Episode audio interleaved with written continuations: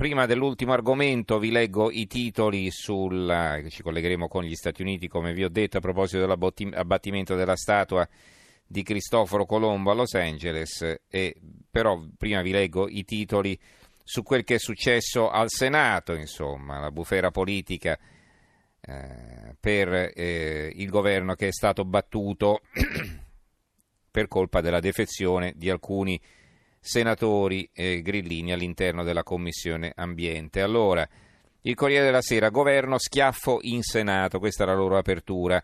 Quotidiano Nazionale, Giorno Nazione Resto del Carlino, Siluro di Nugnes e De Falco, 5 Stelle divisi, governo KO sul condono.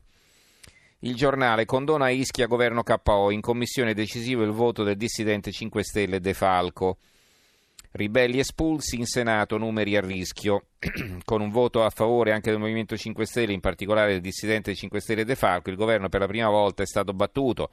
È accaduto al Senato dove le commissioni ambiente e lavori pubblici stavano votando gli emendamenti al DL decreto legge di Genova, le opposizioni sono riuscite a far passare una proposta di modifica che di fatto elimina il richiamo al condono del governo Craxi datato 1985 per la ricostruzione delle case venute giù a Ischia con il terremoto dell'agosto 2017. Per la maggioranza giallo-verde una sconfitta importante su un emendamento chiave.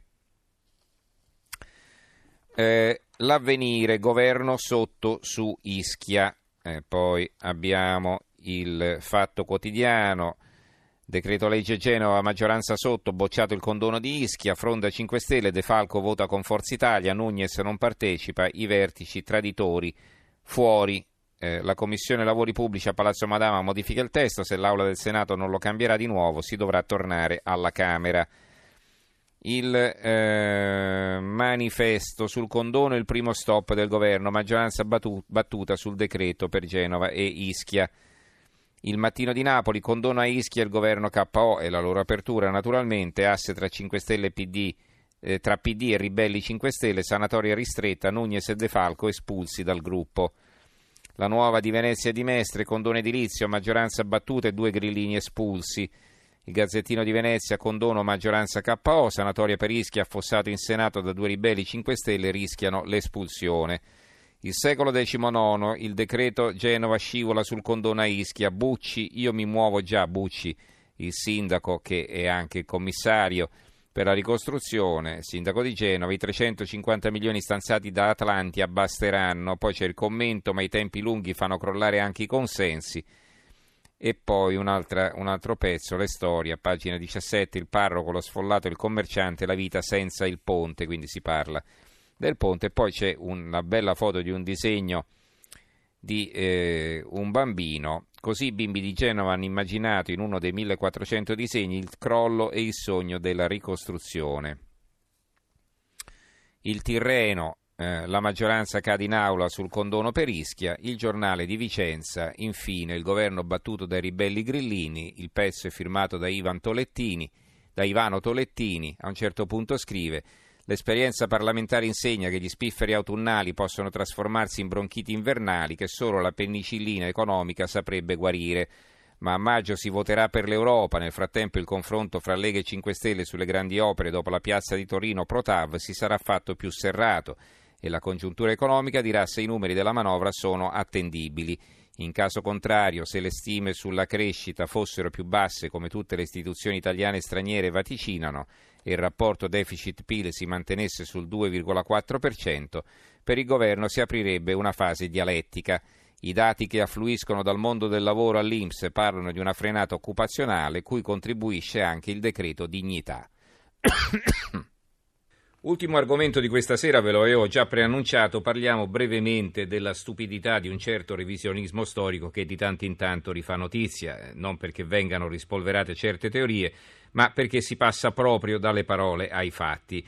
A Los Angeles è stata appena abbattuta la statua di Cristoforo Colombo. Perché? Perché Colombo è stato un colonizzatore e uno sterminatore di nativi americani, questa è la motivazione. E chiaramente a voler seguire questo ragionamento eh, cosa sono stati allora gli antenati degli americani di oggi se non colonizzatori e sterminatori di nativi, quindi al di là di queste banali considerazioni che chiuderebbero subito ogni discorso, di tanto in tanto eh, risalta fuori un certo risentimento nei confronti di alcuni simboli dell'italianità, primo fra tutti proprio Cristoforo Colombo, che è l'uomo al quale è anche stata intitolata la festa nazionale degli italiani d'America, il Columbus Day. Ne parliamo con Andrea Mantineo, direttore del quotidiano America Oggi. Andrea, buonasera. Buonasera a te. Immagino innanzitutto che la stampa americana si occupi solo in minima parte di questa notizia, o sbaglio? Proprio vero, non si occupano troppo di questa notizia, tranne naturalmente eh, eh gli italoamericani. Loro, gli italoamericani, sono tutti eh, impegnati nel cercare di mantenere la festa del Columbus Day e tutte le altre statue o comunque monumenti che eh, riguardano Colombo. Io però vorrei dire una cosa fondamentale. Uh, Colombo non ha mai messo piede in quello che sono ora gli Stati Uniti.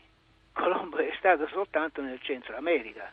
Quindi non Quindi, può aver sterminato nessuno, dici tu, insomma, non negli può Stati aver sterminato nessuno, certo, e, e, soprattutto eh, gli americani i, durante il, diciamo, il, il periodo della conquista, soprattutto del West, eh, sono stati gli americani che eh, in, in, gran parte erano di, di, origine anglosassone sicuramente, non certo italiani, perché l'ondata immigratoria è, è, è giunta molto più tardi, alla fine dell'Ottocento diciamo, certo. e, e ad un certo punto Colombo era un uomo del suo tempo, un uomo del XV secolo.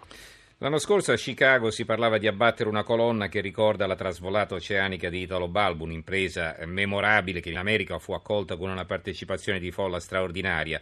Naturalmente il problema è che Balbo era un fascista e quindi si è pensato che quella colonna andasse abbattuta. Come è andata a finire? Ma che io sappia è ancora lì, non è stata abbattuta. C'è stato questo tentativo, ma non ne ho più sentito parlare da parecchio tempo, quindi probabilmente è ancora lì.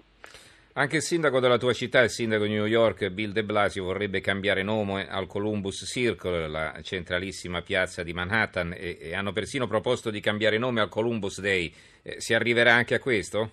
Eh, io credo di no, anche se eh, essendo questa una decisione diciamo, a livello locale, eh, ci sono dei precedenti, ci sono altre città del, dell'America che hanno abolito il Columbus Day e lo hanno chiamato con un altro nome, il giorno dei nativi americani o qualcosa del genere. Le autorità diplomatiche italiane cosa dicono? Ma eh, non dicono granché, perché in fin dei conti non è qualcosa che, che loro possono in qualche modo influenzare. In genere queste qua sono uh, delle decisioni prese a livello locale, a livello di consiglio comunale e cose di questo genere.